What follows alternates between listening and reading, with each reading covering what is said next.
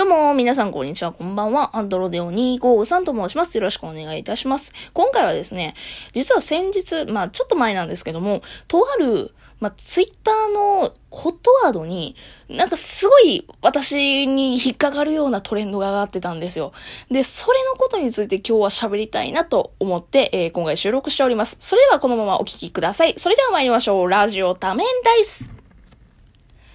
この番組は私、アンドロデオ2号さんがサイコロつまりは多面ダイスのように、コロコロコロコロ気分も話題も変わりながらトークを展開していくエンターテインメントラジオです。はい、改めまして、アンドロデオ253と申します。よろしくお願いいたします。まあ、前半に言ったその気になるホットワードっていうのはですね、えー、リモート同棲っていう言葉なんですけど、皆さんご存知でしょうか？リモート同棲。あの、何かっていうと、まあ、同棲って言葉わかりますか同じところに住む。まあ、恋人ないしは、恋人か、恋人とかがね、一緒に住むことを同棲と言いますけども。で、それのリモートでございますよね。遠距離、遠隔で同棲をするっていう言葉がこの前何やったっけな？モーニングバードやったかな？なんかちょっと、朝の情報番組とかで、えー、取り上げられたんですって。で、それでホットワードに上がって、何やこれをリモート同棲みたいな感じで 上がってきたんですよ。で、私何に引っかかったかっていうと、何を隠そう、私リモート同棲してたんですよまあ、あの、このラジオを聴いてる方にとっては耳がタコができる話かもしれないんですけども、ちょっと知らない方のがいらっしゃると思うので、一から説明しますと、私は今、彼氏と同棲をしております。ただ、その前はですね、つい半年前まで私、関西に住んでたんですよね。今、今関東に住んでるんですけど、関西に住んでて。で、彼氏関東なわけですよ。で、遠距離恋愛をね、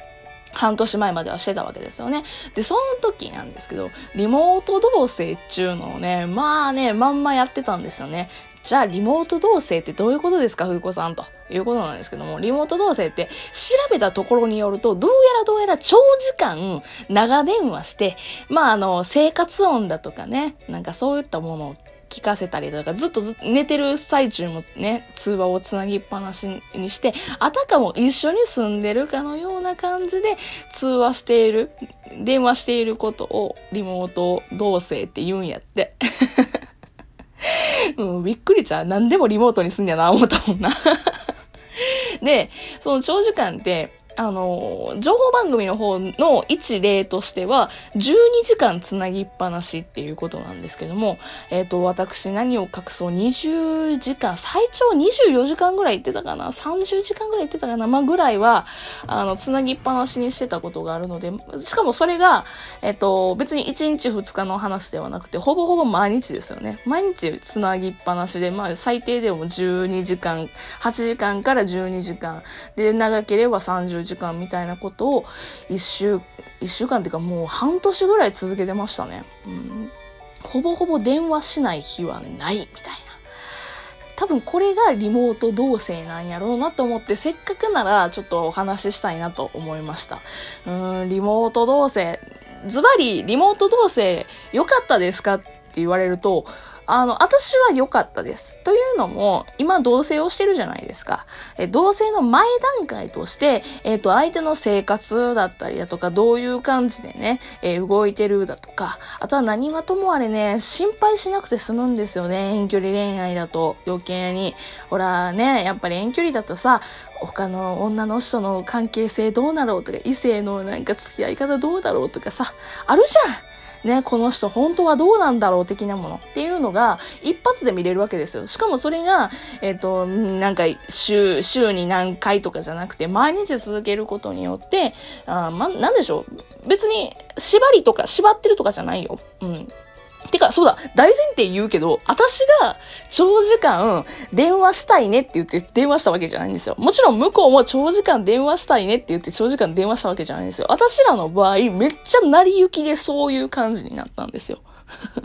だからお互いは縛るつもり長時間でリモート同棲を始めたわけではないんですよね。そこだけはちょっと皆さんにね、大々的に言いたいなと思うんですよ。別に私がメンヘラやとかからやとかじゃなく、ないし、向こうが、彼氏の方がメンヘラやからとかいう話ではなくて、ただ単に、あの、付き合いたての頃ってほら、ずっと喋りたいじゃん。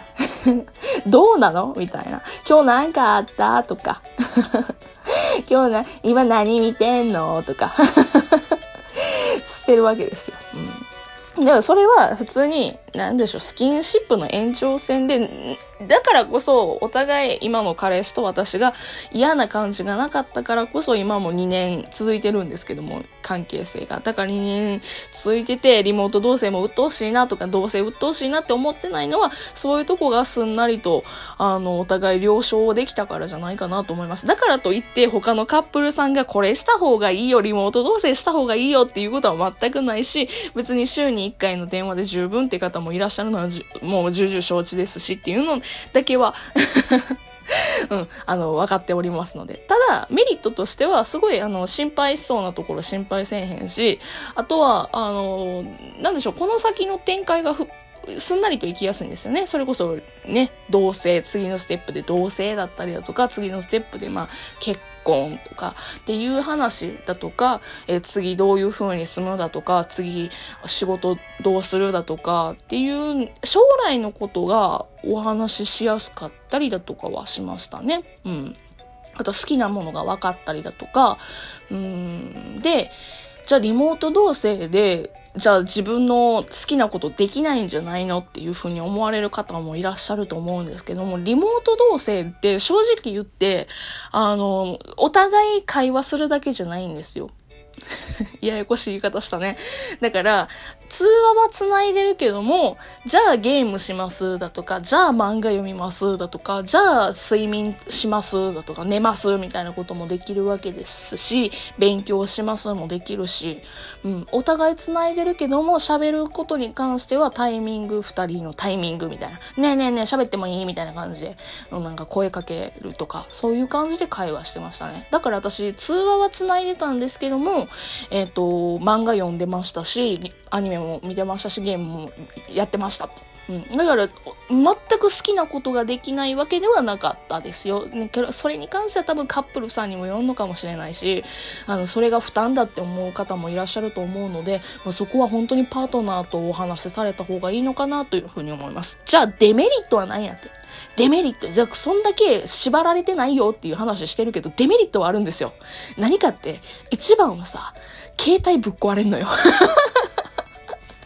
実はね、私ね、あの iPhone なんですけども、iPhone を一遍交換したんですよ。7から、えっ、ー、と、今 10S なんですけど、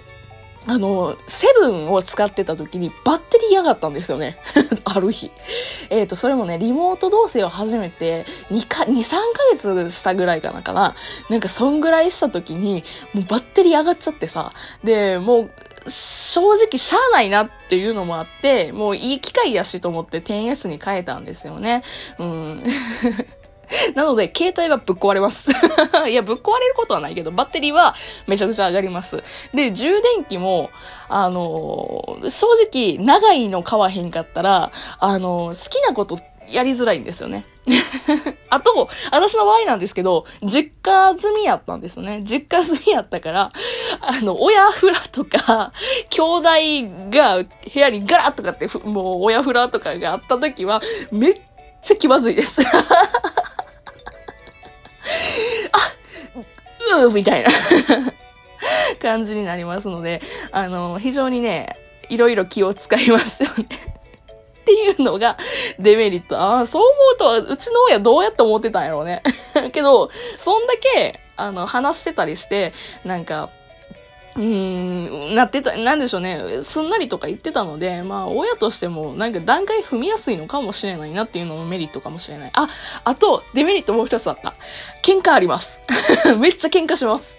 なん、まあ、それもカップルによるのかもしれないんですけど、顔を見れないことによって何があれって、あの、ニュアンス伝わらないんですよ。表情とか。なんか私、関西弁なのもあって、すごく強く聞こえちゃうんですって、向こうからすれば。で、怒ってんの？みたいな感じになるらしくて。で、そんなんでも、すごいね、すれ違いが起こったりとかするんですよね。うん。で、あと、向こうの睡眠、相手が好きなこと相手が好きなので、好きがゆえに、なんか、縛っちゃったらどうしようとか、あの、睡眠時間削ってないとかで、あの、すごい、あの、心配になったりするんですよ。そういった意味でも。だから、そのニュアンスだったりだとかですれ違いとか起きるわけですよ。なんで今日電話せえへんかったの？みたいな とかもあったり、うん、するのよね。うん、だから、非常にね、その喧嘩をした時の対処がわからないカップルとかいるじゃないですか。たまにね、友達とかにいるんですけど、そういった方は向いてないと思います。だからお互い、あの、同等というか本音で、もう最初から喋れる人がリモート同棲できる人かなっていう風に個人的には思います。あ、ちなみに私の、その、まあ、一例ですけど、あの、リモート同棲どういう風にやってたかというと、えー、朝